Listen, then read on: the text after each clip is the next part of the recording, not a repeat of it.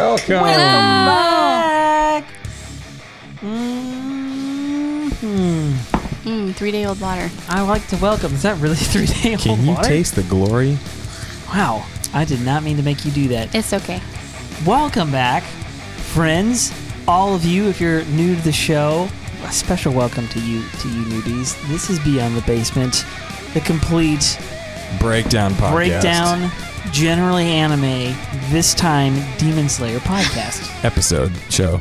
Show episode number two. Have we regressed? Are we like a toddler and we're like regressing into we're actually babyhood? going, actually going backwards.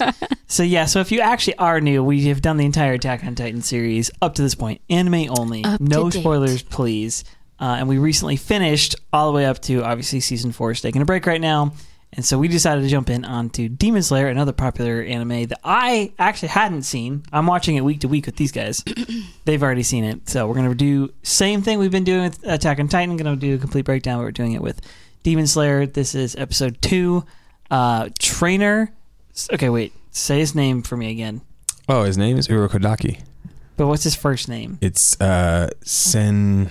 Son, s- mm, I have to look you guys it up. have it written down. I thought. Yeah, I I do. do. I do. I just didn't have it pulled up at this juncture. Okay. Just give me a It fresh is- second. Sakonji Urokodaki. Sakonji That- Urokodaki. That is the name of this episode. Son. Um, and it's and it's gonna be lit. It's gonna be really awesome. Uh, if you're watching on YouTube, don't forget you can find us on twitch.tv slash beyond the basement podcast, live on Sunday nights at five West Coast time, and then Friday nights video game night at like eight West Coast time. Anyway, okay, that said, why don't we do we'll do a quick recap and then we'll kind of just we'll break down the episode and see see what's in there. So this one starts out in one of many similarities to Attack on Titan actually. This one starts out with a bird flying in the air. I was just waiting for somebody to be like, The Except crossover. instead of like, you know, beautiful seabirds, it's a crow. Yeah, it's a crow. Yeah, which we actually find out more about in the end. So Yeah, it actually, there was a connection. Actually, I, I it's one of my favorite like writing conventions when they have something at the beginning that speaks to the end and it kind of mm-hmm. all like comes ties together. it ties it up in a nice little gift. Yes. So we get the first hilarious scene of Tanjiro, and he's like, "Give me this basket, I'll pay you for it." And they're like, "No, no, you can take it." And he's like, "No, I'm gonna pay you for it." Please take my money. So he finds uh, he finds Nezuko, and it turns out demons apparently are much like vampires. She really can't see the sunlight, and so he makes this basket, and she's able to shrink herself a little bit, I guess, to fit inside of this little basket, so he can carry her around during the day. She's kind of like turning into a Pokemon, actually. Yeah, Nezuko, I choose you. Go. She fights on his Use behalf. drool She has attack. magical Sorry. lick, it, lick attack. too soon. So they uh, they go they continue on on their journey. Um, night falls and he finds they find a temple, and they go to go to this temple. He's like, oh, surely somebody's in there, but Tanjiro smells blood, and sure enough, there's a demon in there who's just like murdered a bunch of people. And they get into this fight with this demon. Tanjiro realizes the demon is very strong, very fast, and in the meantime, uh, Nezuko is like starving. As we learned last episode, she's she's you know needs to feed on humans. That's how she gets her energy, I guess. Um, at any rate, she's like starving, is like drooling over these dead bodies, and eventually comes to Nezuko, or to uh, Tanjiro's aid. She kicks a dude's head off. It He literally crazy. loses his mind. Long fight scene here, and uh, they do end up defeating this guy. Between the two of them, he this guy almost sounds like a misnomer because he turns into two. He has a body and a head. This guy's yeah, These dudes. at any rate, uh, in the process, Tanjiro's like, I have to finish this guy off, but he can't really do it. And we meet um, Urokodaki, who is the trainer. He's going to be about to be his trainer. He's got this interesting mask on, and um, he almost immediately says to himself, "This guy's not going to cut it. He's too he's too compassionate. He he just can't make decisions, so on and so forth." So they wait until day, or, or, or rather, Tanjiro waits till daylight. The demon is killed by the daylight, and he gets in this conversation with Urokodaki, who's like, "Listen, like your, you know, your your resolve is too weak," and kind of gives him he gives him he gives him a heck of a time. He gives him a hard time. He says, "Here's the deal: if your sister takes an innocent life, it's basically it's on you, and you need to kill her and then kill yourself because that's horrible, and that's the risk you're taking by traveling around with her." So Urokodaki takes him on a test. He has him run. They run uh, that entire day to the foot of a mountain. He has them them climb this mountain, and then once they get to the top, he's like, "All right, I'll meet you at the base at the bottom of the mountain. That's all you have to do. That's the whole test." The mountain is filled with traps, um, all kinds of booby traps. Which It's rigged to blow, Jim. yeah, that. just like that. And so he uh, he has to figure out a way to get through all these traps. He uses his sense of smell, which is a peculiar superpower to have, but I know what it's like because I think I have that power actually. And then we get back, we find uh, Nezuko's asleep. She's been taken care of by, which is weird because she's a demon and he's a demon slayer. Anyway, he's taking care of her, and he says, "I'll accept you as my student." So it sounds like Tanjiro is officially a part of the um, Demon Slayer Corps, is what he called it. hmm Club, Not, not you- quite. Not quite. No, he's passed the test to He's- figure out if he can start training. Okay, To be in the core. so not- he's now an apprentice. Mm-hmm. Okay, all right. Correct. Uh, and then the episode ends with uh, we we actually get to read the letter that uh, Giyu Tamioki sent Tamioka Tomioka. Tamioka sent to um, Urokodaki uh, regarding um, Nezuko and Tanjiro, which he sent via the bird. bum bum bum. Yeah, what a what a gun. Birds aren't real. They're just government spying devices. They're all drones. Tell me about the frogs. I'm gonna tell you about the frogs. Okay. right. Okay. So this first scene. Uh, all right. I'm gonna say this. I'm gonna say this because it's like on my mind right now. So before I forget, this first scene is really funny, and then like two minutes later, there's like a, a brutal death, and like it gets gory and, and gross. Is is that just It's like I- emotional whiplash. yeah, that's what I'm saying. Like, is that just this anime, or are there other animes that you feel like do that? Because I feel like I haven't seen that. Usually, they're either on the goofier side, or they're more serious, or whatever. But I think like even the goofy ones have this same kind of like, intense violence. yeah.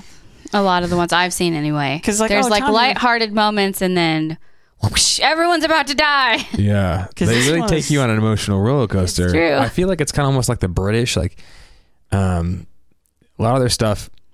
They drink tea and Yeah. also Yeah, also kill people. yeah. Uh, no, they're like in um, in their shows.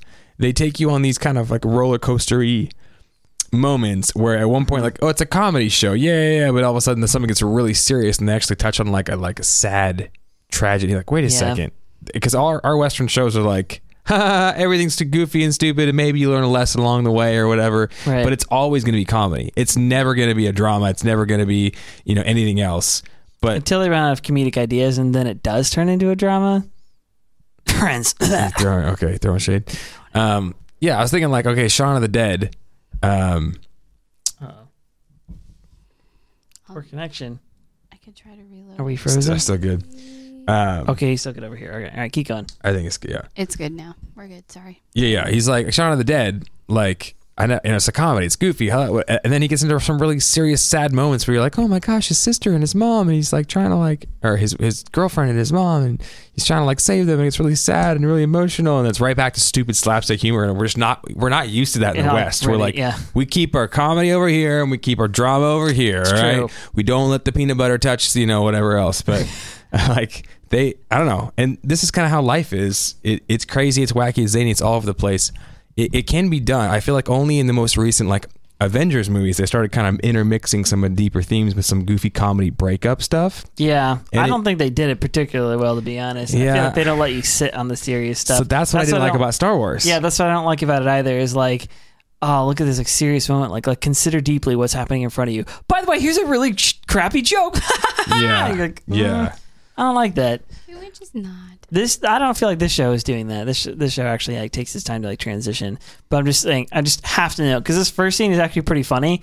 He's like, oh, hey, can I buy that uh that's that old basket off of you and the the some of this what does he get? The villager's like, oh no, please, it has holes. You can just have it. Yeah. Yeah, and it's like And he's more like, people oh, should of be course, like I'll pay you for it. And he's like, no, no, no, you didn't hear me. It's a basket full of holes, so you can have it. He's like, Hey, okay, I'll pay you for it. You have some He's straw free free too. Yeah. Stop being such a stubborn child. You're gonna take it. And he like slams the money in this dude's hand. Please accept my money, sir. He, like hurts the guy's hand. he's like, He's like, It hurts about enough he's throwing the chain, like gripping his hand, like they do that slow mo thing. He's like, "Arigato, thank you very much." Like and runs off. It's just, Yeah. it's a, it's like I'm sure you could do an entire He's like so awkward. anime comedy with basically Like the this most humor. awkward middle schooler ever. like he's like, I'm gonna bless you even if it hurts you. Take this money. you don't understand. I'm trying to be generous. There's a story in the Bible that's There's a very couple similar of them. to Like this. where, like, Abraham has a story yeah, similar to that too. Where they're like, they go to buy, both of them are the same thing. It's actually a plot of land. They're like, Mm-hmm. hey, can I, I want to bury somebody here. Can I like buy this land off you? And they're like, oh, what is it between you and You're I? a prince among us. You can have whatever you want. He's You like, can have it." please, He's don't- like- then let me pay you. No, no, I need to pay you. It's, it's fine. It's no, an please insult. allow me to pay you. What's 400 shekels between us? Yeah. He's like, Yeah. okay, I'll pay you that then. Yeah, Okay, here's all right. 400 shekels. Like, Done. Okay, all right. It's interesting I insist, sir. I don't know Yeah. why. I, so It's like, What I will is- sell it to you for a dollar. I understand it's a Okay. funny moment. Maybe it's all it is. But is Tanjiro just like they're just trying to say that's the kind of guy he is? He like I think won't- so. He like He just completely that nothing? disregards the other person saying, you can just have it. No, I will not accept your charity. You will take my money. I think he's just like he's so like he doesn't want to. He doesn't want to like ever take advantage of anybody. He wants to constantly be blessing people. earn his way. Mm-hmm. Thing is, I'm keep. pretty sure if it, if the situation was reversed, Tanjiro would like give it to them. Oh yeah, of and course. he wouldn't take their money. Yeah, of course. Yeah. All right, he like understandable. he takes a course in underwater basket weaving. and he uh, weaves together this basket. He goes back to find um, Nezuko. He put her in like a little cave away from the sunlight. And he looks in the cave and she's not there. And he's like, I lost my half demon sister. Like, what do I do?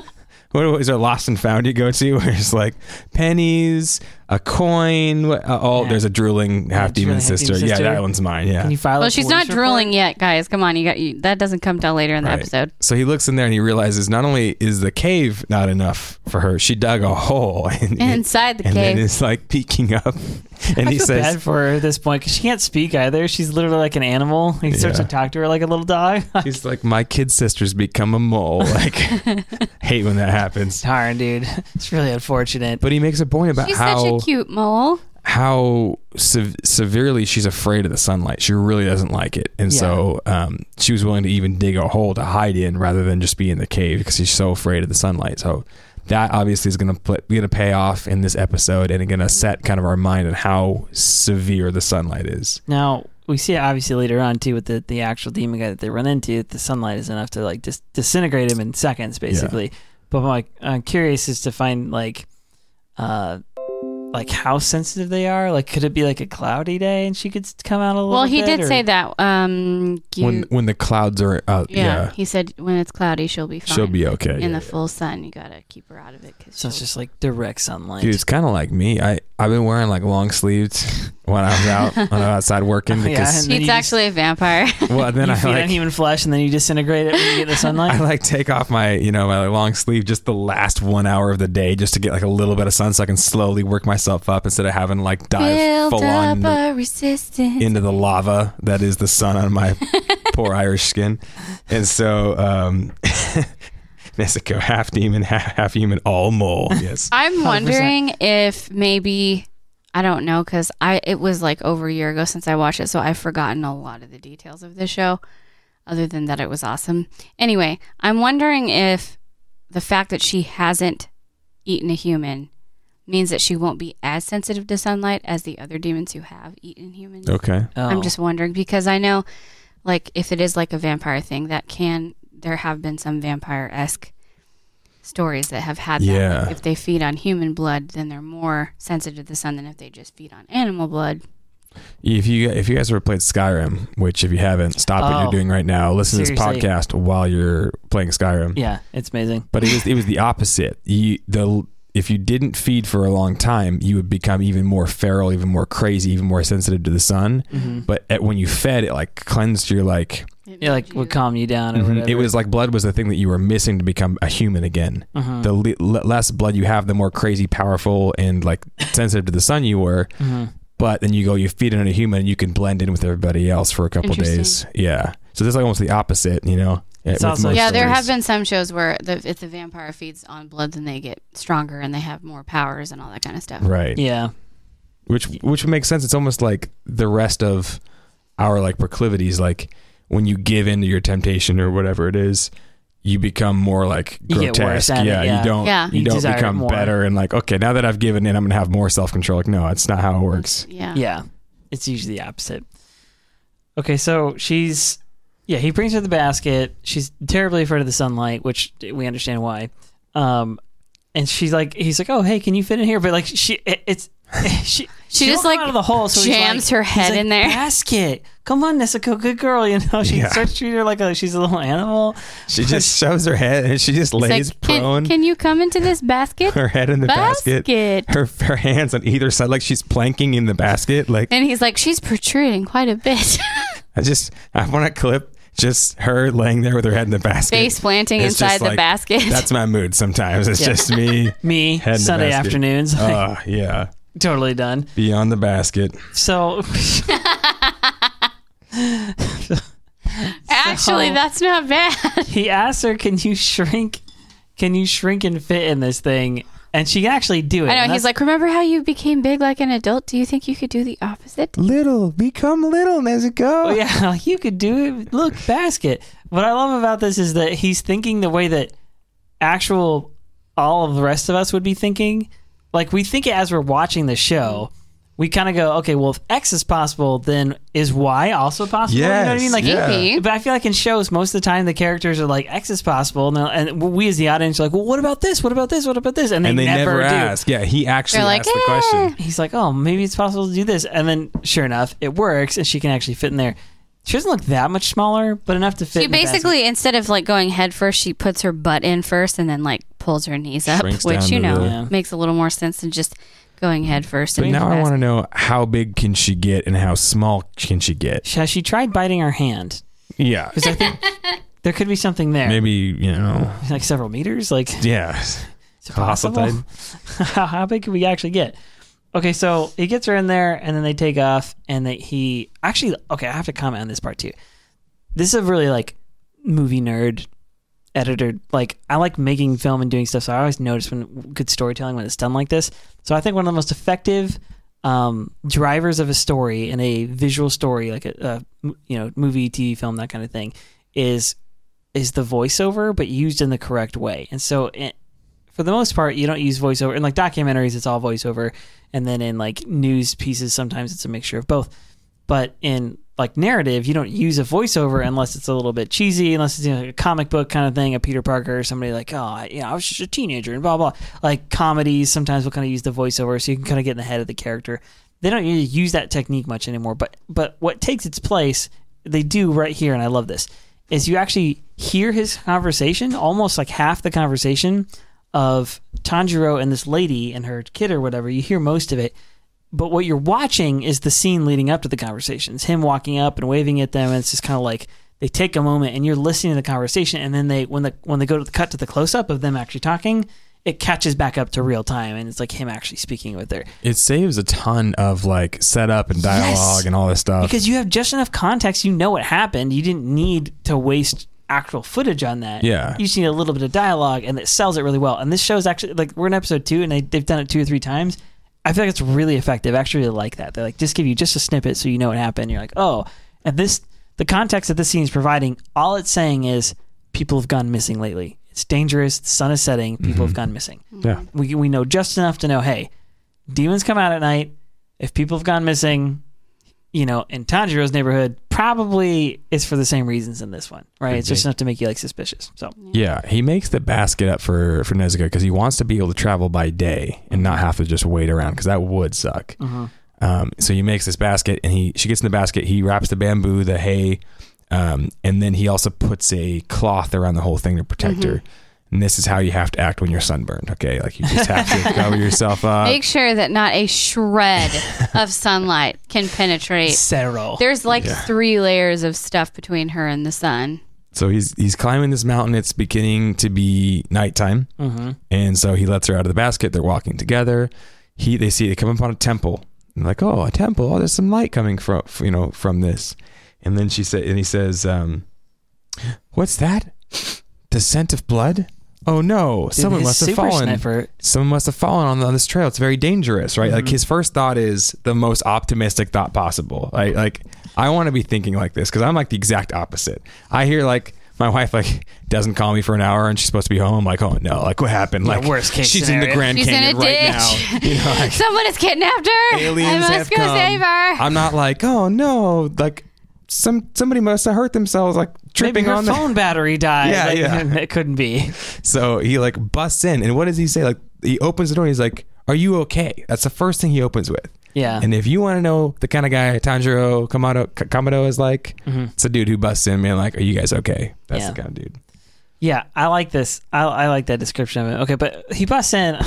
This poor dude. First, it was his own family. And well, now I, I assume he doesn't know these people, but he busts in and it's it's the same exact scene, except for Demon ain't finished. He's actually in there still. He came upon them in the act. or Munching? him in the act. Yeah. So, don't spoil it for me. But I just this this guy. Okay, I could be wrong. Maybe he's sort of a throwaway because he does end up like getting killed. But I just have this distinct feeling that maybe it's not the last time I see him. All right, apparently it is. At any rate, so I will not say. he busts in. Neither will I. he busts in, and the guy. The first thing he says, "This is this is my turf." I can't really tell what he's thinking here. He turns around. He's like, "This is my turf. If um, yeah, if you if you're gonna bust in on me like this, I'm, I'm gonna make you pay." So I understand he's a vengeful man-eating demon. He's gonna say kind of stuff, but that made me think that he just had like his the demon's assumption was that another These demon are other demons. Yeah. Yeah. and then, then then he turns around and is like, "Oh, uh, or the, first of all, they identify like, oh, it's a man-eating demon." Uh, then Nezuko starts to do her drool thing. She sees the bodies and she sees the blood. She sees this guy feasting. She right like freezes up. now, I want starts you. shaking. I want you to close your eyes. I want you to think of sushi. A hot donut. I want you to think of a hot donut. We I want should you to yeah, think be of like Isaiah when he saw the donuts. Yes, because he was like salivating. He was a like, whole spread of uh, I can't say it. Teriyaki. I want you to think of some a bento. smorgasbord of all kinds of delicious I want you to things. think of some Hot rib, wings. ribeye steak all you can eat with buffet. butter melting. I want you to think what's that, what's something else that's so so delicious. You a can't- dessert buffet with a Okay, chocolate but be descriptive. Um, a chocolate chip cookie that's soft and has come out of the oven, not where it's going to burn your mouth, but it's still pretty much warm. And the kind of chocolate that's in it is that kind that sort of almost has like a like a buttermilk type of flavor to Mm, it. So it's not just like regular milk chocolate, but it's like even more. And it's got just a teeny bit of gooiness in the center of it. Oh, And it's roughly uh, two thirds the size of your face. This is what we Nezuko. it? This is what Nezuko is seeing when she sees a full buffet. She sees all these bodies, and they're like torn open, they're bloody. This guy is.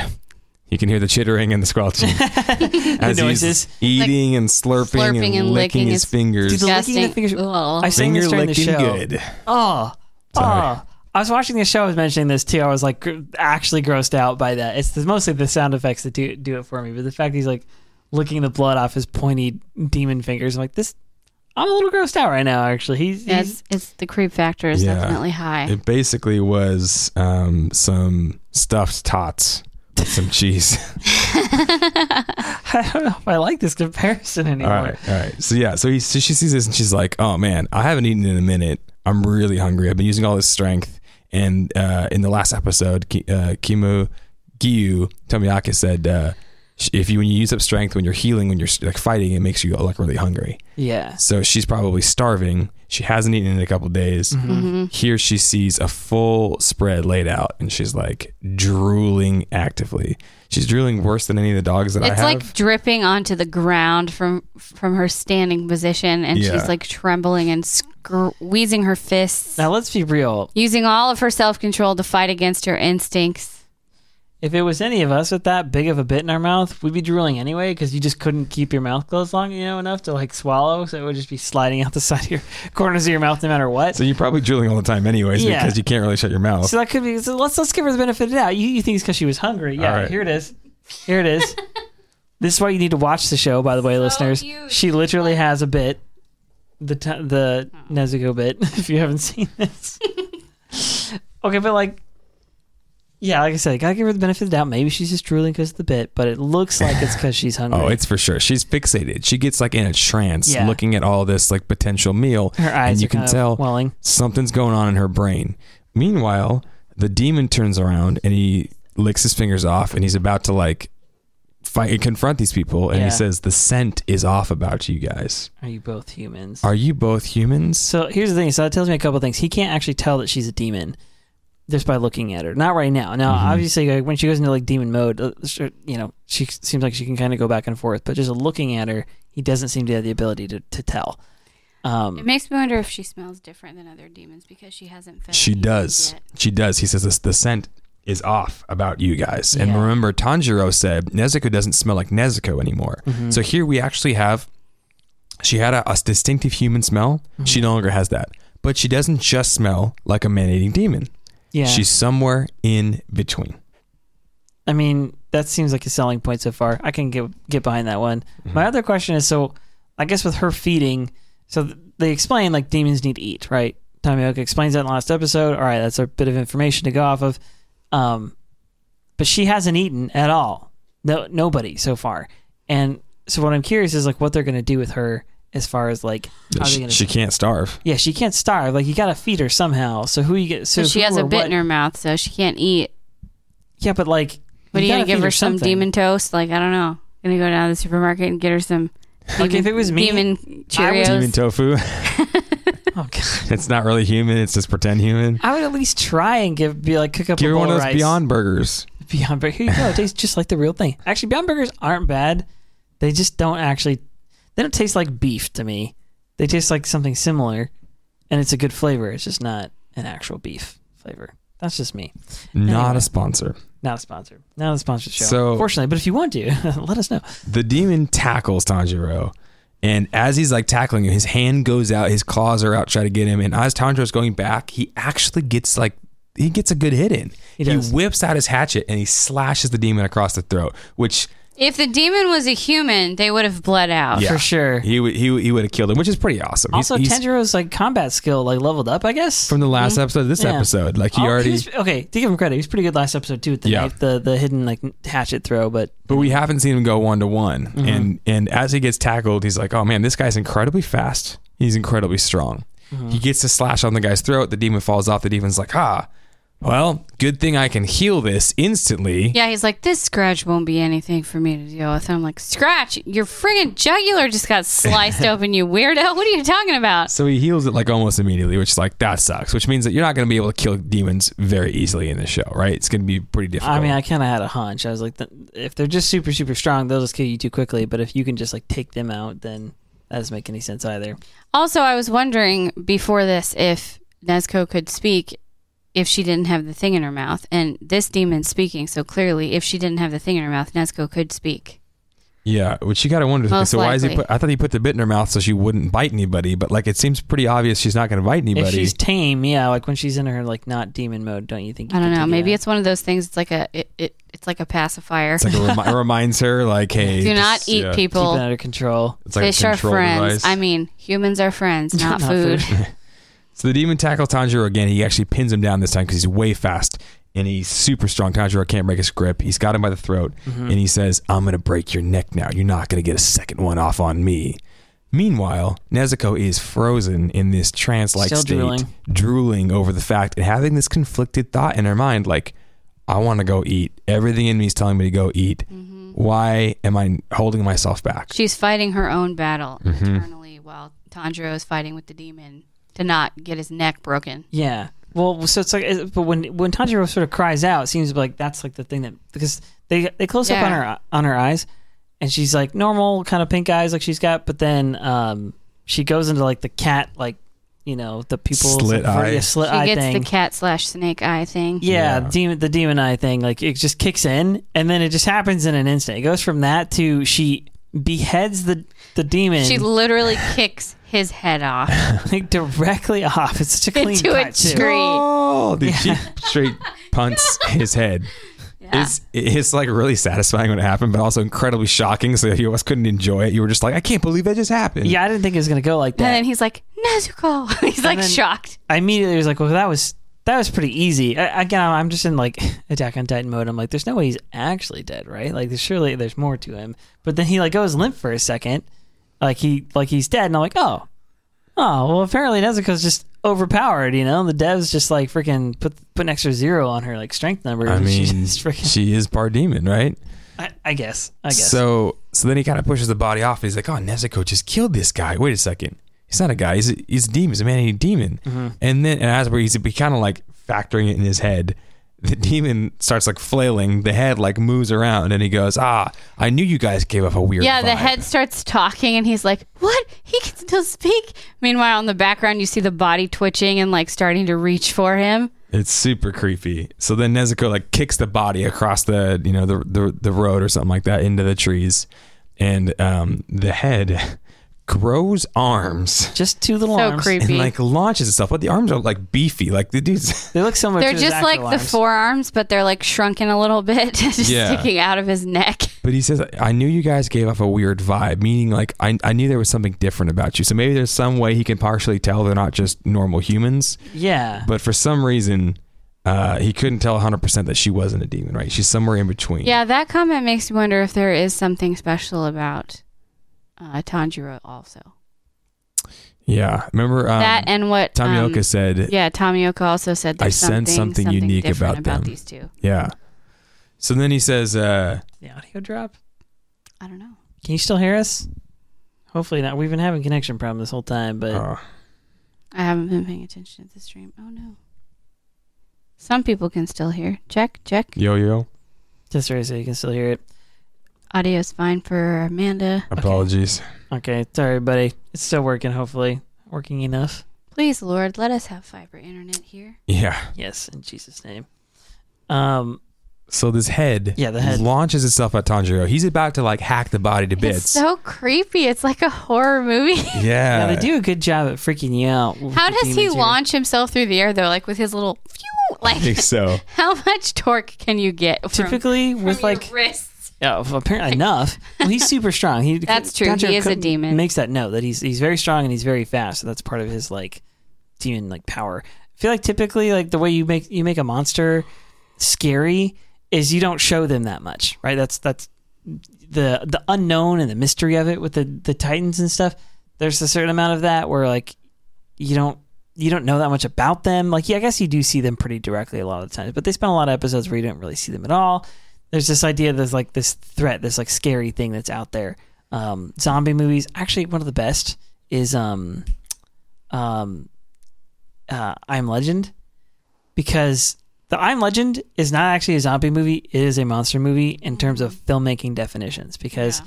you go through almost three quarters of the film without seeing a single one of them. It them. was very creepy when I saw it in theaters for that reason. Mm-hmm. I was like, my imagination made the zombies like way creepier than they ended up being in But the that's end. another one where in in the movie there were zombies, but in the book they were actually vampires.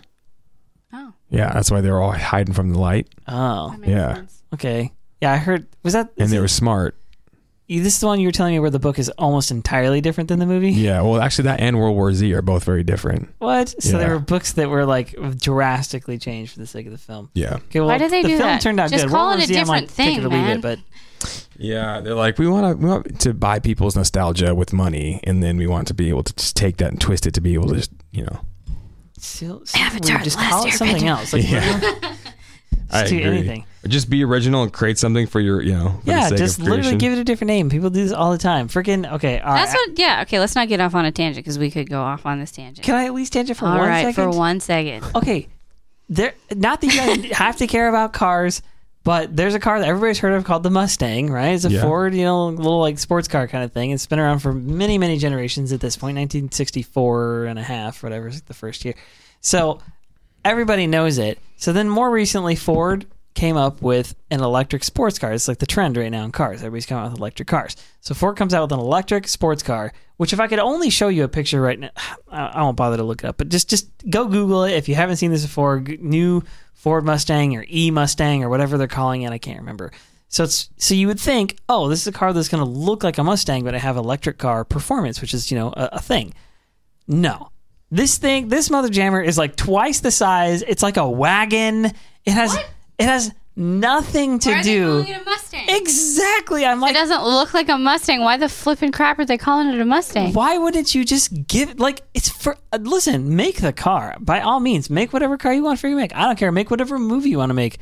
But so help me, just name it something else. If you're going to change it that much, that's how I feel about like, like the movie to the book thing. I'm like, why Yeah. bother anyway? Total. Okay, that was a tangent. All that to say that in this show in Demon Slayer, they don't bother with like that. That uh, so far that hasn't been the case. This isn't like a monster movie. Like you get to see the the, the demons like face on, but that's actually almost what makes them scarier. Is the to me in this case it actually works in the opposite direction because I'm like, ah, you're like it's like the devil's right in your face of this whole thing. You watch him licking his fingers. They don't like cut the camera away for any of the action, and any you of the see how gross and terrible they really are. Yes. Yeah. And so I'm like, okay, You see him like eating their guts and stuff. It's so disgusting. it's Yeah. a different technique, but at least yeah. So Tanjiro's got this axe, and he's about to swing on this body.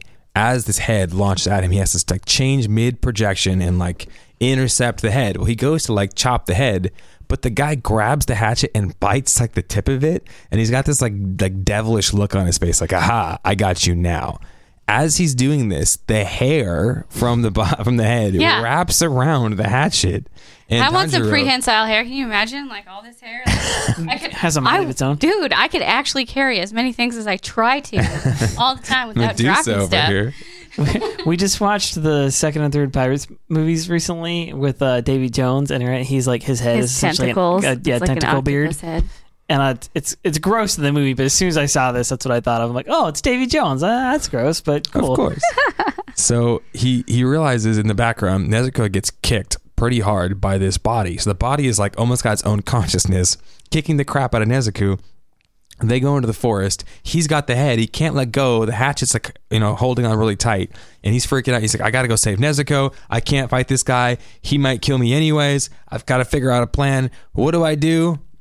Use your head, He headbutts his way to headbutts him, but he- victory. But he goes, in, Use headbutt now." he goes in for it twice. Like he does one and like stuns him, and he's like, oh, dude, kid's got a rock. he hard like head. resolves himself and then bam. He goes in for the second one, which okay, again, I don't know. I haven't seen it. You guys probably all know ahead, but like he's got that scar on his head. And like this is what what is they don't tell you Tanjiro's backstory. They don't really tell you like why he is the way that he is. It's only two episodes in. Give them time. Okay, all right, I'll give him a second. But like that that the headbutt has to have something to do with the scar on his head, right? Or Maybe it's just that he has an extremely hard head. Yeah, it, it, the, he's That's actually that's part of like he he has that really good sense of smell because he's just really hard headed. I don't know. I don't know. I don't know. But the funny part is like, so he's got his kind of hands on the hatchet, and he headbutts the the the guy. Then the guy flies back, and he grabs the guy like by either side, and freaking like full on headbutts him Gives him a again. double. And he's like, I'm gonna use my head in the situation. Yeah, the guy says, Oh, he's got a head like a rock. And as he freaking gets jostled from this uber headbutt, Tanjiro chucks the hatchet. It it flings and it lands in the tree, putting pressure on the head's like arms and, And across neck, like the yeah. throat. So he can't really move, which is really helpful. But apparently breathing, all the other organs that he would normally need to be attached to. I like the part where he's like, I was trying to tangle my hair around this to get an advantage, but now I'm stuck. Dang it! It's like the villain So explaining the cheesy. plot, you know? So Yeah. Tanjiro goes into the forest. He goes after um, the the body, which is kicking Nezuko. And this time he doesn't really use his head at all. he just sprints at him Just and just tackles Dives him. headlong into the situation. He just situation. spears him like, you know, freaking out of nowhere. No regard for any like, oh, I don't know, trees or rocks or cliffs Cli- that might be nearby. He, or just get off my sister. Ah! this is where like a shotgun drop kick would have been perfect. You know? No, drop no, kick no, that no. body. Actually, yeah, that would have like, worked out a lot. Make better. yourself into a human spear and fling yourself into oblivion. And It's of fine. course, this is where they cut it to go to that little like. I'm assuming it's a commercial break point or something. Like that. Probably, yeah. So they like cut it right there and go to those little you know artwork frames in between, and then they come back. Yeah. And Nezuko's just hap- She's super strong. I guess this makes sense, but she just catches him full on by the kimono. By it's like- his collar. Luckily, she's like acute enough to be like, oh, my brother just tackled this thing off the side. I'll dive over and grab him. So she has a lot of wherewithal too. Like so, and here- she pulls him up one handed. that's the other thing I'm noticing is so here she is in combat. She's in kind of demon mode, She's really like strong. she was before. She's, really, strong. fast. She's in combat mode, but she's she's not uh, turned on on on Tanjiro. Mhm. She's still like in control enough. And She's like, very protective of him, too. In Like, fact, her instinct to protect him seems to keep her in control of her demon instincts. and do you remember when Tomioka, like, you know, um, hit Yeah. Tanjiro, Yeah. yeah. that's when she broke free and like started fighting him, and she never hurt. And she went to protect him, not Same eat thing him. here. She was focused on the bodies up until she heard her brother cry out, and that's when she went into protection mode. Yeah, that that I think it's interesting that that her protective instinct towards her brother outweighs all of her other instincts, including her demon ones. There's almost a yin and yang here too, because we could say the same thing about Tanjiro. Yeah. How many times so far? Two episodes, and both times he's put his body and his life on the line to protect. Her. He overcomes his own Nezuko. fear and his own natural self-preservation instincts to protect her. That, this is why I think they're twins. There's this protection thing going on here that we really like. If I if I ever get in this many life threatening situations in the course of just a few days, Just take a vacation. yeah, please check in on me. Please tell me to change careers, like anything. Like I gotta like, it's just so it'd be too much. I Too did stress. so many clumsy things in the course of like one hour yesterday that ended with me dumping the entire contents of my cup of water all over the place. And I was like, should I even get in a car at this point and drive anywhere? Am I going to live? So Will I make it home? when we're oh. working outside, we always like, you know, we bring a big water bottle. I got like a 40 ounce water bottle with me, but it's hot outside now. And mm-hmm. before that would get me through the whole day. Now that's not even barely getting me Gets till you, lunch. yeah, gets you to lunch and you gotta refill it at least. So we used to just all go all the time in whatever place we go out to like eat or, you know, we could take our lunch, we go walk over to a store where, hey, can you fill this up with water for me? And people are not wicked. They're like, yeah, of course, sure. yeah, well, but we stop at like a fast food place and Now yeah, with COVID's a thing. Now with with COVID, they're like, no, no, no, I can't put water into that vessel. That would contaminate it, even though the science is not contingent with that. They're like, I'm like, oh, can I put water in this vessel? And they're like, and some are like, yes, you can. Some are like, no, you can't even put water in this vessel. But here's what I can do: I can put water into a separate vessel, and I can hand that vessel to you, and you can take that vessel, and then you could pour that water into your own vessel. Like, Hashtag save the earth. I don't care what it is. Why do we have to make everything so complicated right now? I'm getting really dehydrated. I need to be hydrated. Please let me get some water. And so all the time now, they're get. I I have to get like three cups of water. Cups of water, yeah. to go. And so we get like into the work truck or whatever, driving back, and I'm like trying to pour them in my water bottle, like to preserve them. Oh and I can't tell you how many times I've poured water all over myself, all over. I'm like. I swear I didn't pee my pants, you guys. I swear. sure. Not Well, cool. hey man, it's hot your pants. outside, so Yeah. it probably helps you cool off a little bit. It wasn't the worst thing, let me tell you. If you have the washer with you, Maybe can you guys should just like. I don't trust it. I've done it. So at any rate, So Tanjiro, um, he gets pulled up. The body is flung off the cliff, and it, go, it goes like a freaking arrow. it like hits neck It hit the first. ground on a rock, down. and it's like terrible crack, and then the legs like slowly like curl. It up like over bends over backwards over itself and it lands like I said neck first like on its brainstem basically and then the head reacts to it way back yeah, in the he tree. He's he, like, like passes out. and you're like, oh, that killed him. So they can be killed by the like body died drops. from Well, However, they it, le- it tells you too that he was connected to the body still. And uh, uh, it's a this is I'm trying to figure out exactly how powerful demons are. So far, is that okay? So number one, this body is in combat even though it can't see.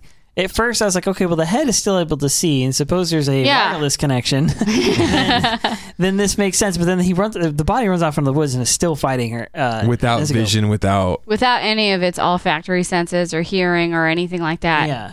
So, the So how demons is are it like- sensing her? the Is there some other instinct. kind of sense that they have? yeah. In our design, I guess it's I don't know. It almost seems nerfed because like all of our sensory things are like right on this. Yeah. Like how come you don't have a nose in your chest? You know, or like Could help. ears on either. I one know of your, your heart has some ability to like To pick sense up on electromagnetic wavelengths and That's stuff like that. I'm probably overthinking this, but Anyway, it, maybe he he was just like feeling yeah. feeling feeling He the can, chi. he can feel her demon waves, so he was following. We're not sure. They don't quite explain it. So so far, all we have to go on is we've seen two demons, Mhm. Nezuko and this one. Nezuko hasn't eaten anybody. This one has clearly eaten somebody. They're they both exhibit super strength, super speed. One of them apparently could get cut up and not die, and not only that, could like spring additional limbs, limbs and senses. yeah. I wonder if he could reconnect to his head if he or his body if he gave him the chance. Yeah, and then Nezuko, I guess we haven't really seen her take it. We've t- seen her take a little bit of damage, but she hasn't, uh, and they heal really quickly. Yeah. I'm wondering how unique each one is too. I guess, like I said, we'll get into it. I haven't, I haven't seen it. I don't definitely when when the head and the body were near each other, I was like, keep them away from each other because I've watched this show called Inuyasha a lot, and there's this one character. He's like the main bad guy, and literally no matter what you do to him, his body can regenerate. Like they've decapitated him, and his body just like grows these tendrils and reconnects to itself all the time. And I'm just like, keep them apart. He's got some like Deadpool thing going on where you Yeah, can even yeah, decapitate him. kinda. He's He's okay. crazy. What is it, Men in Black, where he shoots his head off and then just like grows back eventually? Oh, yeah. Yeah. So Tanjiro kind of thinks, okay, maybe this guy isn't 100% dead. We've cut his Safe head assumption, off, or we've kicked his head off. We've dropped him spine first. That would paralyze anybody on a rock. Mm-hmm. And, uh, you know, it still didn't work. I'm going to go ahead. He pulls out this little knife and he's like, I've got to just kill him. I've got to finish him off. Now, I don't know. I, But he's panicking. I would normally slit somebody's throat if I was trying to kill him. Um, he did that. That he, didn't he already work did out. that and didn't work out at all. And actually, then he Not only could he the head heal, got but he could fully still decapitated. speak. He's still totally fine. So I don't know what he was thinking. Like, sta- like freaking stabby, Just stabby, this stabby. thing. Which, how can he talk? Where's his voice box? Isn't that lower in your throat? Great questions. Wouldn't the vo- never mind? So he Again, I'm says, probably overthinking. Anatomy questions. he says, I got to kill him. Otherwise, he's going to kill other people. Now I know the scent was different from the one in my house. I wonder if there's lots of demons all around. Mm-hmm. So he's he's able to to deter and and to determine this guy is not the demon that killed his parents.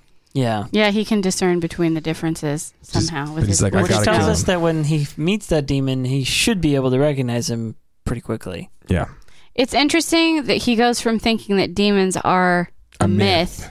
to just a few days later encountering a demon and realizing it smells different than whatever killed his family. So there must be multiple. So he's gone from there demons aren't a thing to Demons my are sister everywhere. is a demon. Yeah. This is a yet a different demon than the one that killed my family, which there was a demon. So he's encountered three demons There's now got to just be, in a like, few an days. explanation. There's got to be like a they've been- been they've been released or upset by. Well, and then also this demon says, "Get out of my turf," which which would imply that there's territories like wolves or some other kind of animal. And so, yeah, like if if he has a turf, then other demons Yeah. probably have a turf, which means there could be hundreds. Or is it that like confirmation thing where, like you were saying the other day, you know, you, you buy a brand new red, you know, Suzuki or whatever, and then all of a sudden you see see red everywhere. Suzukis Suzuki's everywhere. everywhere. Yeah. But you weren't really looking him for before, and in fact, you were like doubtful of them, like he was doubtful of the demons or whatever, and so maybe he just didn't pick up where they were.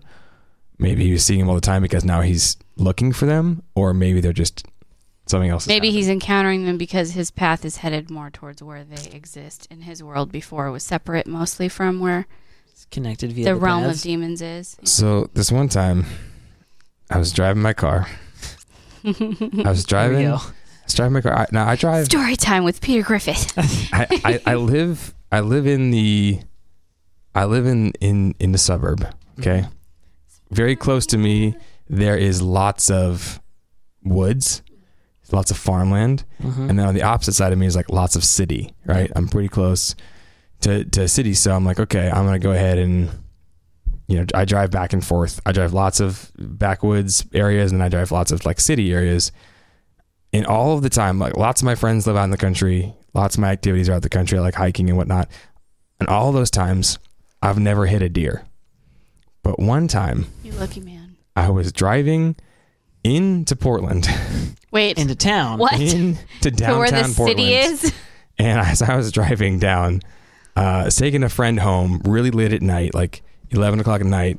And I'm driving on a major highway, like, I mean, not highway, like but it's I two hundred On five major- or on something. 99. I Oh, was driving on 99. Okay, 99. so that's a major highway. Yeah, I'm driving 99. I'm going into Portland. I'm like pretty deep, and as I'm driving, a family of deer bounds over this crossway, and I'm like, oh my gosh! And there's a couple of cars. A bunch of us see it. We all like slow down. Now the speed limit was only like 45 there or something like that. So we slowed down to like 20. The, you know, we see like mom and like there's brother, there's sister, there's brother, there's And sister cousins. Yeah. everyone goes across and we're like oh my gosh and you kind of like saw the look on the driver's faces and we're like oh man so we begin to like slowly speed up and sure enough the straggler. there was a straggler there was a little gimpy joe or something and he jumps over this divider and as he jumps he lands like right in front of my car i hit him i wasn't going super fast but i hit him enough to where like the impact happens. There's like a flash of light. I see the look on his eye as he hits me, and I just chuck him like 50 feet in front of me. His body's like tumbling, tumbling, tumbling. Like, oh, Come. I've on. got two girls in my car. They both scream, like, oh my gosh. I like pull over the side of the road. I'm like, oh, my airbag didn't go off. That's pretty crazy. amazing. Yeah. That's good. because it wasn't super hard, but I hit this guy. My windshield cracks, like everything hits. I I mean, fling what's his a deer, body. 150 to 200 pounds maybe? He wasn't a full grown deer either. Yeah. You know, I don't Probably know. a fawn still. It was definitely fun. So I'm like, oh no, and and I'm like, oh, what do I do? Like, do I run? Do I? Ch-? I'm like, I guess I go, gotta go look at the deer that I just like mutilated. so I get out of my car and they're like, go see if it's still alive. I'm like, oh yeah. That's not a good idea, actually. So I like Go ahead. I get up and somebody had stopped and they're like, are you okay? And I'm like, I think so. I'm like, I don't know what to do about the deer. And they're like, and they drive off. All right, cool. So I like walk up to this deer City folk. as I like come up on it, it's like labored breathing. And I'm like, oh no, like I broke its spine or something, but it's like uh-huh. still alive, it's suffering. And I'm like, I can't let this thing suffer. I have to kill it. Like I have mm-hmm. to put it out of its misery. This is my civic duty now that I have taken on the destroyer of this deer. So I I'm like not going to discharge a firearm in Portland, in Portland by any means, but I've got my knife on me. I'm like, I'm gonna have to go slit this thing's throat and let it bleed out to like, you know, let it die quickly You so it doesn't stab just. it in the heart. Well, how big's your blade? It, it was only is a pocket knife or something Yeah, like. it's probably not quite. Oh, oh it'd really tough I don't know, man. It was all mangled up and stuff. I just I was like, oh no, oh no. So I'm like, I think I think in my car I had like a, a larger knife. So I'm like, okay, I'm gonna drive. I'm gonna go back to my car. I'm gonna get out my Bowie knife, and I'm like, I'm gonna go. Go do the deed. I'm gonna go Dang. like Rambo this thing. I'm like, so I go back to the car. I goes, like, is it okay? I'm like, no, it's not okay. And I think it's, I need to go kill it. And they're like, oh no. So they're like looking away or whatever. so I like get my knife and I like walk out there and I'm like, I'm Tundra in this moment. I'm like panting. I'm breathing. I'm sweating. I'm like, You're like, I have to put it out of its I know the right thing I to have to do. kill this. I have to kill this thing. It's the right thing. Yeah, I walk up to it, and as I walk up to it, I get like three paces from it, and it goes, and it dies. It just dies right in front of me, Oh, and I'm like, oh, oh, I'm so sorry, sad, dear, but I'm so thankful I didn't have to you- just go like. You stab this thing. So I like felt terrible. I go back. I put my knife in my car. I'm like, it's dead. It died. I didn't have to kill it or whatever. But I don't know like who to call. It's a deer in the middle of the road, and I'm not gonna go. Like, ODOT. so I, I You call. didn't go full redneck and just sling it over your shoulder and drop it off Take it home and take, I'm not- I'll take Clean it it- home with you. Yeah, clean it and that take it to a far. butcher and get some meat. I'm not that Mm, far venison. yet. So I call. I'm like, I'm in the middle of the city. I'm like, oh, whatever. So I call like the local non-emergency, and I'm like. Mm-hmm. I just murdered a baby deer with my car in the middle of 999. His body's in a heap on 99. I can see high rises. I can see a little bit of lake. I can see deer for some reason, and all the places I've all, ever driven in the country. Yay, I've never hit a deer, but here in the city, and so they're like, okay, we'll send someone to pick it up. But I've got this like mangled car now, and I've got to like go limp it to drive my friend who still lives on North Side, like all the way up. So I drive her all the way. We drop her off. I'm coming home from the car. Like my nerves are shot. My adrenaline's like through the roof. I'm like gripping this car. My car's all jacked up. I'm gonna have to get it like completely repaired. I don't know what my insurance is gonna do. Like I'm just all worried. There's still like there's still Fur and fur blood. and blood on my car. I'm driving back home and a cop pulls me over. Of course he does. He pulls me what a over. to be alive. I've been in the zombie apocalypse. Excuse me, my car looks a little messed up. yeah, I, I roll my window down. I was just I was just one of those guys in that movie, and I'm like, what? Normally, I'm like very kind. I'm like, hey, what's up? I'm like, what? He's like, you're going a little fast back there, don't you think? I'm like. I don't know. I can't tell. My car speed to hell. And he's like, What happened? I'm like, I just hit a baby deer. I just murdered Bambi 10 miles down the road. If you want to go check out my story, he's like, I don't know, bro. Don't worry about it. Just get home safely and watch out. There's a lot of cops that patrol this area. I'm like, thanks, bro. You like did What me a a homie. solid. Yeah. What a homie. Yeah. So I like a nice story. drive back home, like get out of my like car. My my door was okay, but my car was just me- messed up, and it was just a, a whole ordeal. So So the moral of the story is if you ever come and encounter an unconscious demon head in front of you and you go to stab it, don't hesitate. Because if you do hesitate, you're going to get a tap on the shoulder from Urokodaki. Urokodaki mm. shows up, grabs him on the shoulder, and says, "You can't finish it off like that." Yeah. So, Dang. All right. I want to comment on this. So I think, I think I know where he's going with this. He okay. First of all, he says you can't finish it off like that, and he's like, "Well, how do I do it?" And he's like, "Don't ask me." And I'm like, "Well, okay, that's rude."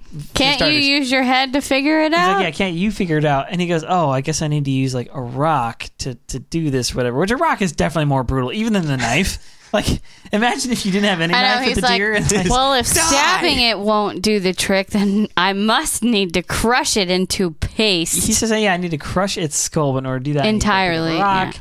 And so he does, but he hesitates, and it must have already been close to morning. So by the time that like the scene kind of finishes out, he can't do it. He's also over analyzing. He's like, okay, if I do it with this rock, I'm gonna have to hit it several times to be sure. Yeah, He's gonna Well- have to pulverize this thing. but he says, to Isn't there a big enough rock to do it all in one go? "Yeah, yeah. can I do it in one shot?" I don't want him to suffer. He says, "Yeah, I, if I do this, I have to hit him many times, and, that, and in that case, I know he's gonna he, he'll suffer." So then it cuts out for the Urokodaki, and it's it's his thoughts, and he's saying, "Yeah, he's not gonna cut it. He has compassion even for a demon." And uh, the reason I want to comment, this is the one kind of like kind of profound point in the episode I think that's worth talking about because um this is this is like a real thing, especially in our culture right now. I feel like in society, like people just don't have a sense of strong sense of morality generally, but they don't. They also don't have a strong sense of justice. I see this a lot from people. It's like you could find like the worst criminal, we're talking, you know, rapist, murder, just like horrible serial, multi-time like offender, like somebody who has no intent, who's been unrepentant and like pled guilty and the whole nine yards or whatever, and somebody who's truly violent, right? And given the opportunity, people will still be like, "No, I don't think we should harm him. I don't think we should kill him." Like, like you know, two people are, you know, there's an interaction where somebody's life is on the line or whatever, and somebody has to use violence to like put it to an end, and like people just get really upset about that. They, they can't, they can't, uh, in their minds, like no violence at any point, any ever, anywhere is It's justifiable. justified. But the thing is, is like the only reason we can really have that kind of mindset is we live in a, such a safe world for the most part, right? Generally speaking. Now, if you rewind to Japan, circa you know 18 something, or any place in the world, circa 18 something and before, mm-hmm. like the world just generally was more dangerous, right? Disease was going to kill, kill you easier. The world was more violent. Like there was just mm-hmm. more robbers and thieves. Or, robbers and thieves yeah like there's just plenty there's tons and tons of stories like that that was just life life involved more like physical violence and altercations in which case like you had to use violence to defend yourself or other people and and the thing is is that um in this case Urokodaki's making an interesting point he's looking at Tanjiro saying he's having he won't cut it he has compassion even on a demon and what he what he goes to critique him for is he has he has he, he says you know he has a scent of kindness which tells you something about Urokodaki. Urokodaki smelling his kindness, Which It's a weird thing to smell, but apparently he can.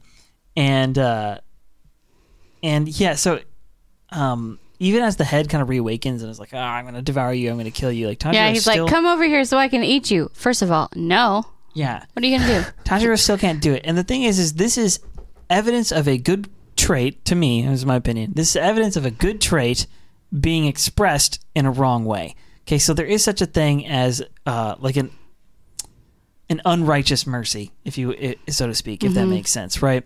So I went for just speaking of stories. It's a story night tonight, apparently. Okay, so I went for a job interview one time. I was young. I was probably about seventeen. It is like electronics place, and I roll in there, do the interview. It goes pretty well. But towards the end, one of the questions he asked me, he's like, "Okay, I'm gonna give you a hypothetical. Tell me what you would do here." And he says, "Okay, you know, an employee. Basically, you watch an employee do some shoplifting. They steal some stuff, and then you see it happen. Um, you know, what do you do?" Or no, sorry, he put me in the position of uh, I think he said you're your management. Let's say you work here for a while, you you're now like in charge, and you find out an employee's been like shoplifting. Like you actually you actually witness it, you see it happen. I'm like, and in the interview, I said something like, "Oh well, you know, I, I, I like to give people like second chances or whatever, but then I, I know that's like wrong to do." And he's like, "Let me stop you right there." He's like, "I like you, I want to hire you, but don't ever say that. Don't ever answer that question in a job interview like that again." He's like, "No, they're breaking the law. They're stealing from you. That's that's not a good employee under any circumstance. You watch it happen. You know it's wrong." You fire like they're they're going to be fired immediately. That's company policy. That is the right thing to do. This isn't a I need second chances. This is a no. You're you're, you're stealing from the company. Like we we're, we're not going to let that slide. And so that always stuck with me because I realized when he said it, I was like, yeah, that's my job. I my the right thing to do. My loyalty lies with the company and doing right by my by my bosses, doing right by the people who are employing me, and not just that, but but do, doing right by the people who in the future who are going to shop at this store who want low prices that aren't going to get those low prices if people keep jacking stuff. Mm-hmm. Specifically, employees who have the easiest opportunity of doing it. Right. An employee who's willing to steal for you is not an employee you want to keep under any circumstance. Like it, it made sense to me later on. Plus, plus maybe he steals, you know, a, a cell phone from the company or whatever. Mm-hmm. But what is he going to steal from his customers? Correct. You got identity theft. You got precious, you know, data come crossing across. he or know? she is dishonest enough to do that kind of thing, and you don't want that. That you got you got his point. You is can't give someone a second chance to Yeah. steal from you you again. you nip that one in the bud by firing the person, right? That's just that's just that the ri- like that. It, and in my head, I was thinking I was going to be compassionate, but that is that's not actual love. That's not actual compassion. I'll say this way: that's not actual mercy. That's just a I don't want to have to deal with the pain of an of you know Confronting bringing, uh, confronting or the awkwardness of it. Like it's a self preservation thing. It was actually a selfish motivation to have to try and avoid you know coming down and convicting somebody of being guilty of doing something wrong. And I don't know if that's just our generation or just the way the world is right now, but everybody these days seems to have a hard time saying no, that's wrong. You shouldn't do that, and there should be consequences. And the thing is, is that this, that's what Tanjiro is going through right here. But like I said, it's still rooted in a good heart. Yeah. It's still coming from a kid who doesn't want to naturally. He could be the opposite. He could be super violent, just kill everybody. Like that would be mm-hmm. worse. Mm-hmm. But anyway, I just thought it was an interesting point. I think it's also interesting that he's part of his internal, you know, monologue is this this guy's a demon, but he used to be a person, and I'm going to end his life, and he's just like. yeah. But on the same note, this guy used to be a person, and now he's trapped in this demonic body, Not only that, but he's been killing people. and he's been eating people. And Tanjiro it says that. seems like if I don't kill him, he'll go attack He'll, others. He he's going to that. kill other people, letting him live. I mean, even if he doesn't want to kill other people, he can't stop himself clearly. So if imagine if he's like trapped inside that demon body and he doesn't want to kill people, but he's killing people and eating them anyway, like you actually would be more compassionate to kill it and put it out of its misery Mm-hmm. and set the human Yeah. soul free than to keep it locked up in that prison.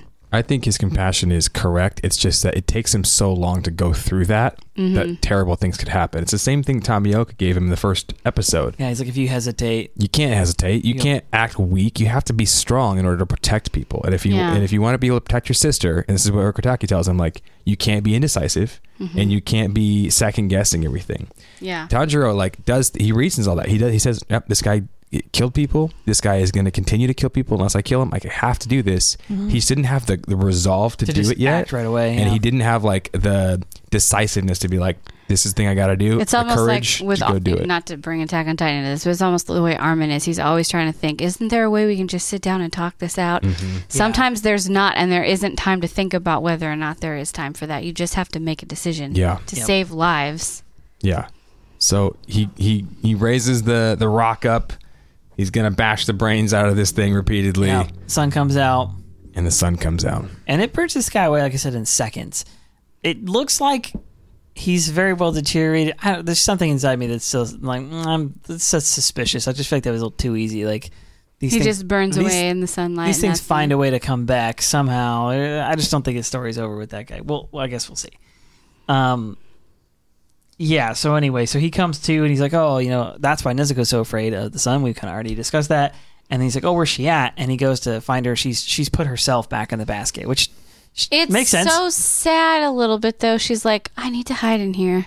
Nobody is my puts Nezuko in the now. corner. Not on my Nezuko watch. puts herself in the corner inside of her basket, and she's just in there, like you know, little prairie dog Nezuko. So so then he goes, well, where are the bodies? Because you know the bodies missing. I was afraid that Nezuko just like eating all of them. I was like, oh no, now she's rabid. Like now it's gonna be even harder. So fortunately, um, what's Urokodaki has has uh has buried them, Yeah. which shows you the other half of the equation, right? Here is um here is Tanjiro with the opportunity to kill this thing. That again, like I said, you can see that he's doing the kind of moral calculation of well, this used to be a person, blah blah. blah. But he's forgetting that ten seconds ago he just saw an entire building full of people slain by this guy, and he's mm-hmm. gonna do it again. You know that's how it works. You should have the resolve to just like he said he calls it resolve here, but like you should have the moral fortitude to just be like, no, this is an easy calculation. You're done. Yeah. Like this, I can't let this happen to somebody else. It would be wrong to do anything else. And it's And like s- Rachel said, you can still feel compassion and still come to that conclusion. Yes, Yeah. I agree. And I think it's important to note that he has compassion even for a demon. Yeah, that's Urokodaki. important. A couple things about him. First off, when he shows up, puts his hands on on, on um, Tanjiro, nobody heard him coming. Uh, yeah, he says no footsteps. Couldn't hear his footsteps. And also, maybe he, He was didn't seem to distracted. smell him. He didn't seem to smell him either, right? Then uh, Urokodaki's like inner monologue is, "Oh, this is the kid that you sent me, eh, Giyu? Like this is the kid that Giyu Tomioka sent to Urokodaki," and he says, "This kid's too kind. He has too much empathy, even for a demon, and he's too indecisive." Yeah. So he, yeah, the the reason I bring up the burying the bodies thing is because it's it's uh, Urokodaki who's burying the bodies, and um, it's the man who's burying the bodies who's about to rebuke him for being too slow. Right. It's the man who has the real compassion for real people who is the one who's to say like you can't hesitate next time. Yeah, he's not uncaring. He's not like, "Who cares? He's Just not kill this kid and yeah, get out of the way." Calloused, unfeeling No. robot. No, he's He also shows compassion. Yeah. yeah. And he says, "What will you do?" Or he says, "Tanjiro, are you the one that Giyu Tomioka sent to me as you know a student?" And he says, "Yes, my name is Tanjiro uh, Kamado, and I'm here to be your student." And I and he says, "Tanjiro, what will you do when your sister devours a human?" And Tanjiro like kind of freezes up, and he's not sure what to say. And here, Urokodaki and Tomioka have something in common. They're both like these harsh, but they actually are compassionate, like you're saying. Mm-hmm. They're kind of these like stoic figures, and they're both they both demand strength from you because it's, in this world, Tomioka says like only the strong have rights. Yeah. You can't be faltering. You can't have this weak resolve. If you're gonna protect your sister, you got to do it harsh. They're kind of like beating in a harsh truth. Then, mm-hmm. and and here Urokodaki just backhands him across the face. slap in the face. All right, that's a little much, He hits him but it's hilarious. so hilarious hard. because he doesn't. There's a there's an awkward silence, and then he just slaps him out of nowhere. He's like, Quiz answer time." me. So we're gonna have an Attack on Titan quiz, or sorry, uh, it's a Demon Slayer quiz at the end of this. If there's an awkward silence, you get slapped you just in the get to slap somebody. So he hesitates and he says, um, "You're too slow. Uh, you failed to kill the demon before daylight. Your resolve is too weak. If your sister kills a human, there's only two things you can do: kill her and slit your own belly and die." Dang. That's what it means to travel with her. It must never happen, no matter what. Your sister taking the life of an innocent person. This is the one thing that could never happen. So his question was, "What do you do if your sister, uh, you know, eats an innocent human? That will never happen, and I'll kill myself if it does." Basically, Yeah. like that's how resolved you have to be. Yeah, and he and he's trying to put the responsibility of of what he of what Tanjiro's choosing to do here. Is he's like, listen, you're walking with a loaded gun, Yeah. not just a little gun, but a little gun that like wants to like actually has a mind of its own and wants to go and like shoot other people. So if something happens, that's on you, Mm-hmm. and you need to kill her and then kill yourself out of shame, basically, because like that's not okay. Like, Because you caused someone to die by Yeah. letting your First, sister out stop of hand. her from killing other people, and then die in shame like an honorable person should. Yeah, So apparently he believes in him at least enough to let him take the test, so to speak. So because he, does tell him, he's like, okay, you, you, now you're going to take the test to see if you're fit for the Demon Slayer Corps. I don't think he actually believes in him. I think he trusts you. I think that's the guy who sent him to him. He he has trust in him. He's like, I'll give you a shot because he sent him to you. Makes and, sense. and even Tomioka's like, "I'll give you a shot." Like he didn't even believe in Tanjiro at first either, and so. Yeah. The the you know 4D chess strat that Tanjiro had with the hatchet and the, the willingness to lay his own life down kind of made him like reconsider that maybe Yeah. he All was right, wrong. maybe I'll send you to get trained. So he sends him Tanjiro or to um, uh, Urokodaki. Urokodaki says the same thing. This kid's you know, too indecisive. He doesn't. He's got a frail resolve. Mm-hmm. There's no way. But I'll give him the test to see if he's even worthy to start the training. yeah. Yeah. So they do this uh, cool little cuts, the short scene here where they're running through the rice paddies. It looks, seems like they're running like, all day. He's got the he's uh, Tanjiro has Nezuko on his back, and Yeah, he's like, pack weight. up your sister. We're going. and he remembers her before she's demon, like fixing her kimono, like that she she had, and he's like, "Oh, sweet- he, we'll like, have to buy you, yeah, stuff. we'll have to buy you another one." And she's like, "No, no, like don't worry about it. Like I'll, this is my favorite one. I'll keep fixing it. I'd rather that money go to like feed the little ones, basically. So they're very poor, and she's that she's thinking of her younger siblings, which is a heck of a thing to do. I know the kids. I She's know, think about also their younger siblings like kind. that. They're both super kind. He says, Nezuko, be patient. Um, I'm trying to get you there as quick as possible. But he says, You've always been patient, haven't you? And then he kind of gets this new resolve and he says, I'll sw- I swear I'll turn you back into a human one day. I swear I'll buy you a new kim- kimono. I'll do what I couldn't do for any of them, my family. I'll do it all for you. It's so sweet. I love him. it makes me feel things. Tanjiro. Please don't become a stoic person in future seasons that does things to me that I don't and like. murders everyone and says that you hate your friends. Yes, So- please don't do that. So they get to the cabin. Uh, this is a small cabin at the base of the mountain. This is where he was originally told to go. And he gets there, he is panting, and he's so surprised at how fast Urokodaki can move without making any footsteps or without um, Sound. Dead making silence, bro. sound. Yeah, He, he's got He has stealth he mode. has hacks. got- He's he's- infinite dead silence. dead silence equipped. So he he gets there, he's panting, he's his lungs are burning. Right, remember he he's been fighting all night. He was walking all day the day before that. Now he's He has- ran. yeah, he, he hasn't hasn't slept slept, in like 72 hours. Yes, that's what I was playing. When we were watching, I was like, "When is Homeboy taking a nap here? Like, I haven't seen any of that." Well, he finally gets to the cabin. He sets Nezuko down. He goes, uh, uh, "Did I pass?" Did I pass And the test? Urokodaki turns to him. By the way, he wears a goblin, red goblin mask. Did anyone point that out? It's very Yeah, he's wearing a goblin why. mask. He looks at him and he says, We don't know what his face looks like. "The test starts now." And you're like, "Oh, come on!" I know bro." Tanjiro's like, huh? So they lay Nezuko down in the bed. They cover, uh, you know, they shut the door so that no sunlight's affecting her. She seems very tired. And he says, Don't worry, I'll take care of your sister. And they continue to hike all the way up the mountain. As they're going up the mountain, they travel very, very high up there. They get to a certain spot. Tanjiro says that he's feeling dizzy and weak. His n- knees are ready to eaten. buckle. He hasn't slept. He's been constantly using physical He's activity. exhausted.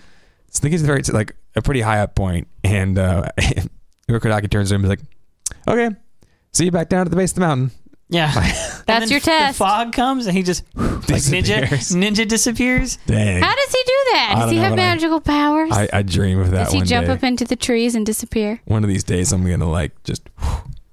We need to film some kind of short with you disappearing like that, Gone. or like Batman, where he sort of just fades into the black. They used to do that in the cartoon Yes. version, where he would just back up into the So blackness, and cool. then that was it. Dude, I did that one time at a campfire.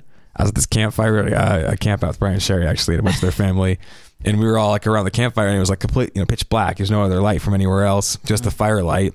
And I was I was wearing like a black hoodie, you know. We were all sitting around the fire talking, and I like took a couple steps back, and I realized like no one was really looking at me.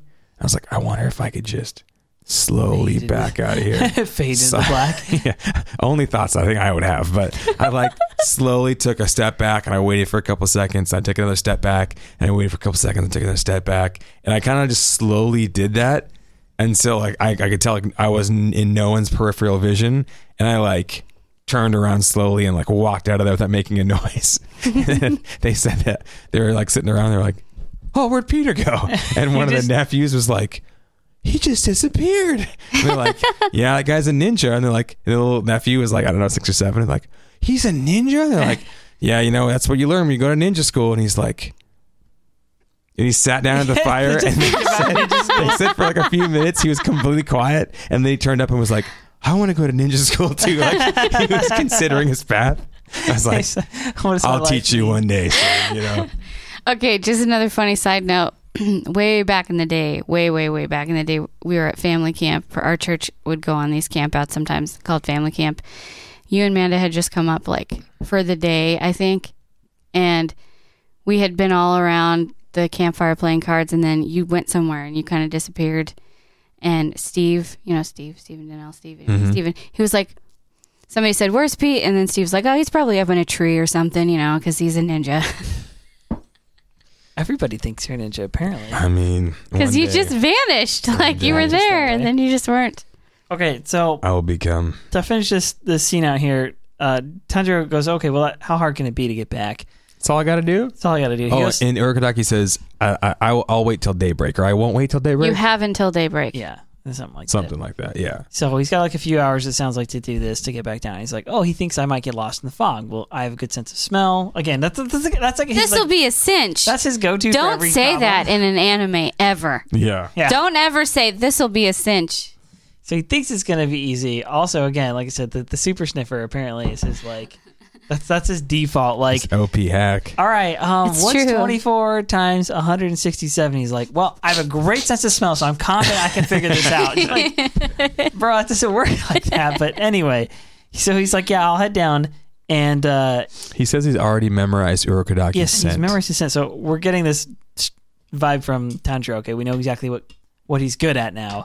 He's extremely good at smelling people, things, and can differentiate them even just in very like minor degrees. He's a hard worker. Yeah. He's got a really hard head. Which first episode he's like smelling pottery. I smell a cat. Yeah. yeah, right. So with that in mind, he goes to leave, and of course, he, he immediately trips over this rope. Rocks get flung at him. He's like, "Oh, Yeah, they it. hit him directly in the face. yeah, it's like a it's booby trapped or whatever." And then he goes and he falls into this like this hole or It's a whatever. pitfall. Yeah, he's like, "Oh, it's a pitfall." He's like, "Oh, I get it. I'm surrounded by these like traps," and so, uh, which I was commenting. You you gave a good explanation, but I was like, "How didn't they?" What these these didn't go off on their way up, but just on the way down. He was following Urokodaki, who know he, he knows where all the safe places to step are. Yeah. I also was thinking, I was like on his way back down. I'm like, bro, just take a different trail. At this point, like you know, this one's booby trapped. Like, Get just into stop. an Uber, zip line down, Find another way, bro. do something. So he goes and he just basically, I mean, he he gets kind of like massacred by these things. He's like hyperventilating too. and he says this mountain is, has thin air. It's even thinner than the one at my house, which explains why I'm dizzy. So altitude sickness. He hasn't slept in days.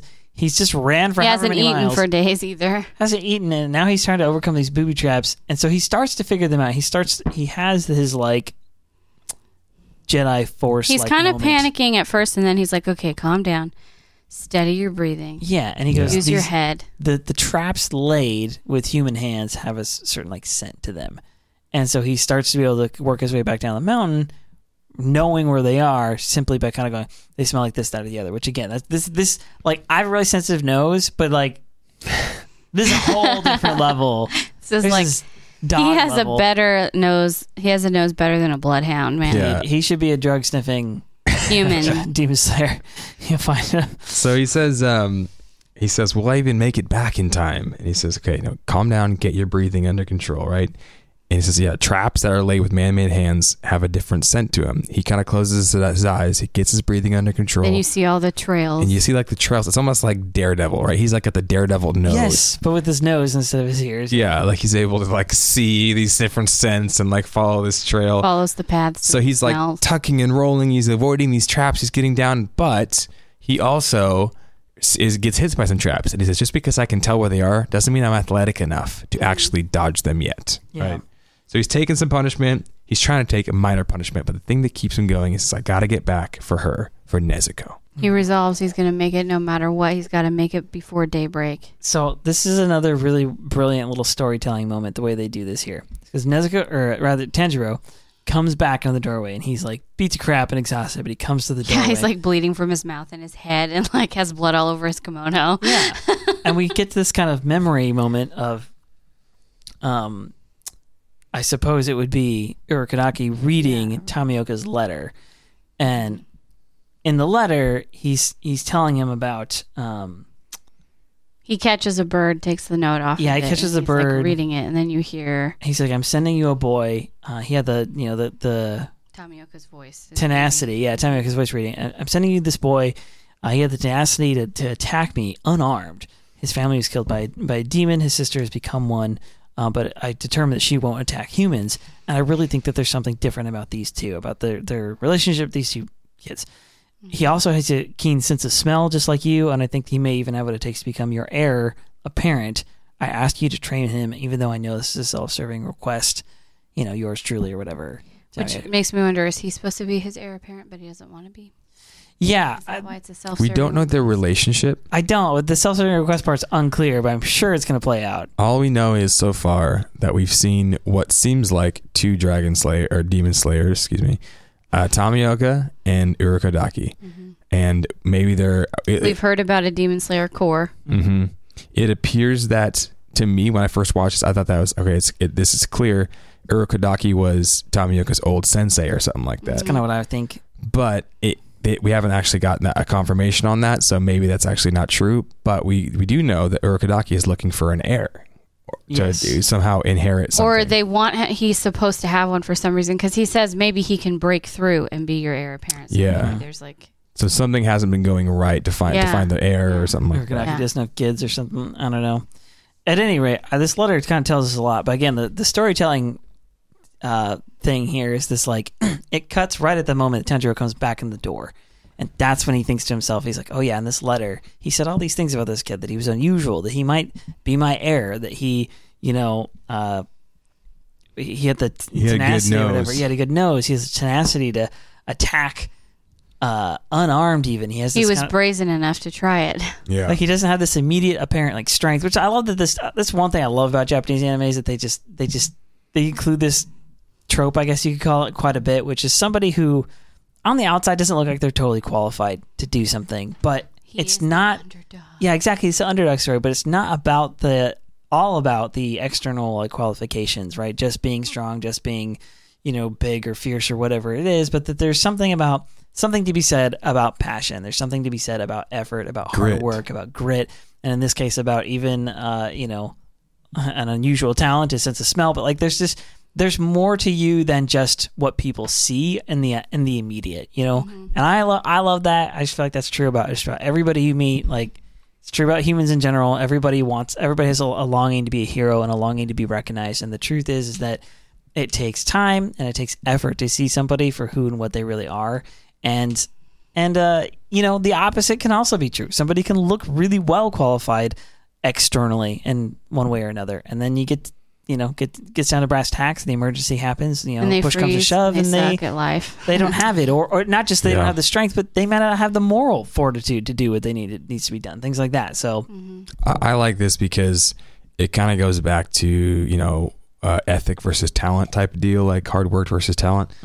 Um, in into the hero terms, like some people are born with the coolest hero powers or whatever. Some people are born with the the most talent. Some people are just naturally more athletic than other people. Some people are just naturally smarter than other people.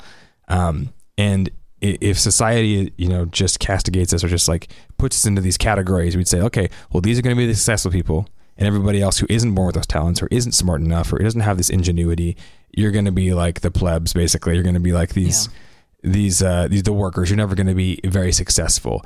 And I just like the fact that in the real world, it's not always the most talented who gets the job. It's not always the most talented who gets the girl. It's not always the most talented or the most the smartest or whatever who, who ends up becoming the hero.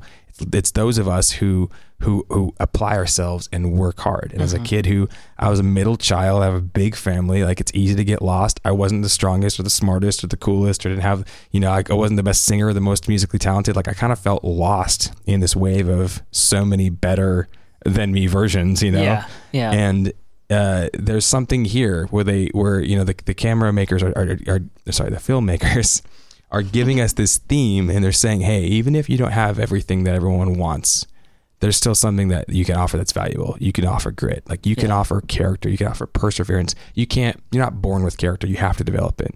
You can't buy character. You have to develop it. And the character of a hero is one that as we see in Tanjiro is is is not self-serving is someone who's self-sacrificial who protects others who goes out of their way to save people and, and help others to care for others to burst into a random you know building because they think someone's hurt. Are you okay? are you Yeah. okay?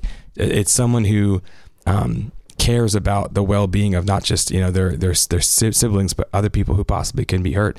These things are things that heroes possess, and that's not something you're born with. It's something you have to develop over time. yeah. So I like the narrative that, as somebody who wasn't born with very much talent, I like the narrative that like we we can we can create those things. We can bridge the gap by working hard, by developing, by growing in in communities with people, and and even if we weren't born with everything perfect, you can still be a hero. Yeah.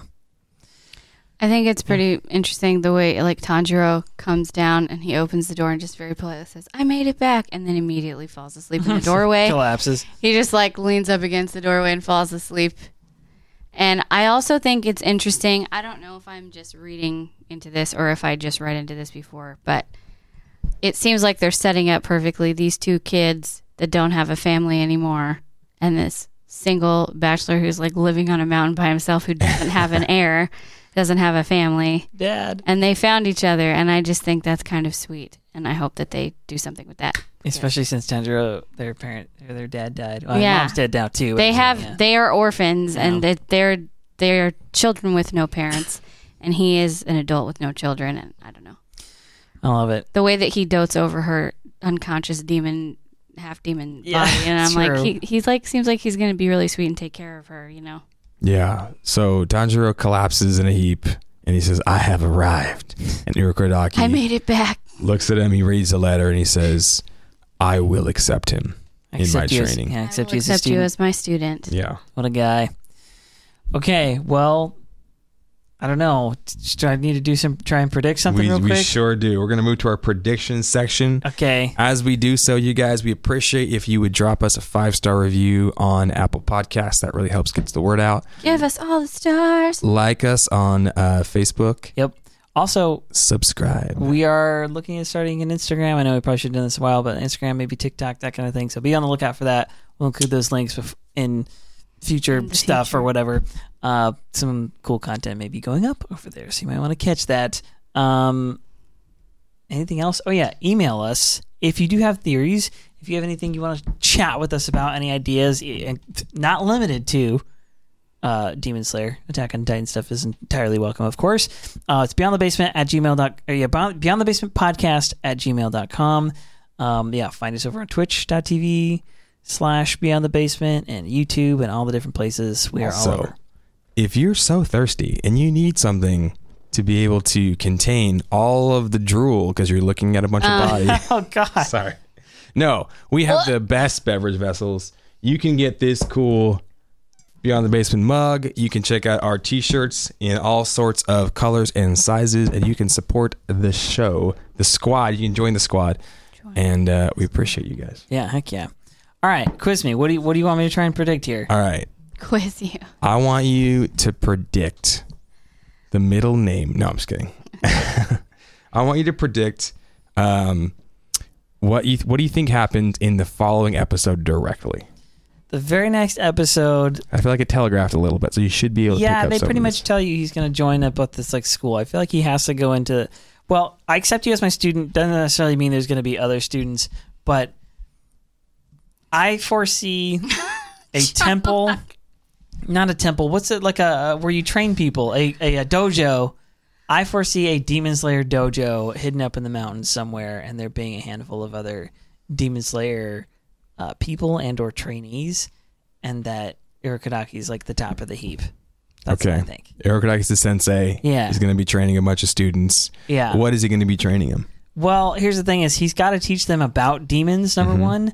But he's got to like I feel like he's got to teach them to like, especially somebody like Tanjiro who comes from a world where like he doesn't even know this thing existed. He's got to teach them not just like, here's facts you should know, but I think he's got to teach them like you need to be able to interact with this like supernatural stuff. Like I think there's going to be like sort of a another layer, a peeling back, so to speak, Yeah. of like here's what you're capable of if you're willing. Because his whole running without making noise and Yeah. disappearing and stuff like that. I think is more than just ninja stuff. I think he's got a little like there's some some kind of trade craft You to demon slaying. Yeah, that Okay. unlock. That's what I think. Uh, what do you think is the best way to kill a demon? Obviously, you got the sunlight. That seems pretty effective. Yeah, the the the the sword I think seems obvious. The demon demon destroy destroy demons. Just the blade that has destroy demons. yeah, on it. yeah. I'm like, there's got to be something. It's either it's either like a blessed sword of some kind, right? In the in Holy water or yeah, something. holy water blessed with sunlight. It's in, you know made with a steel that's infused with sunlight Okay. or something. You know, there's got to be something to it. I think.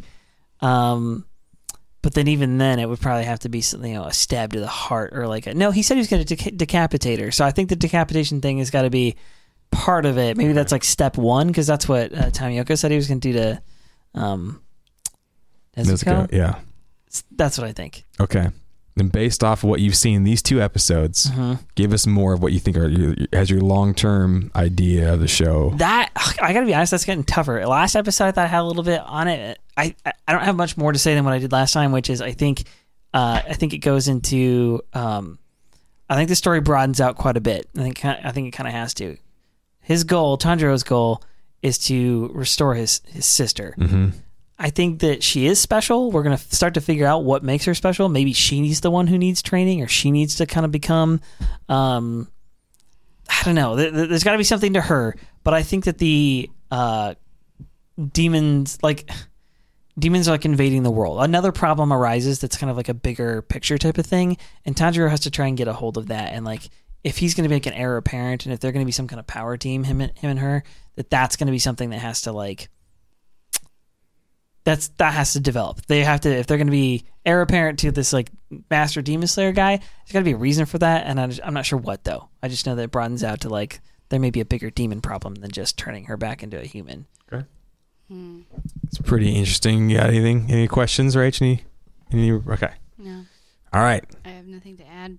I like it. I'm enjoying the show. How do you feel about the show so far? I like it. I like this a little lighter, lighter uh, stuff. It's nice. Definitely. There's still some good stuff in there, though. There Lot are of still fulfillment. deep things going on.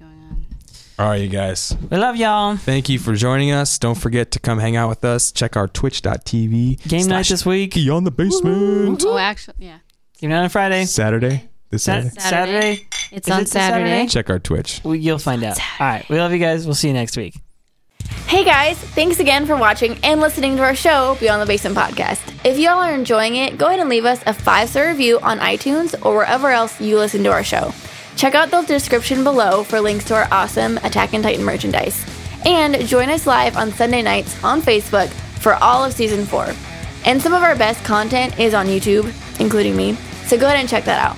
And lastly, if you guys have any questions or just want to chat with us, please email us at beyondthebasementpodcast at gmail.com. Thanks again, and we'll see you guys in the next video.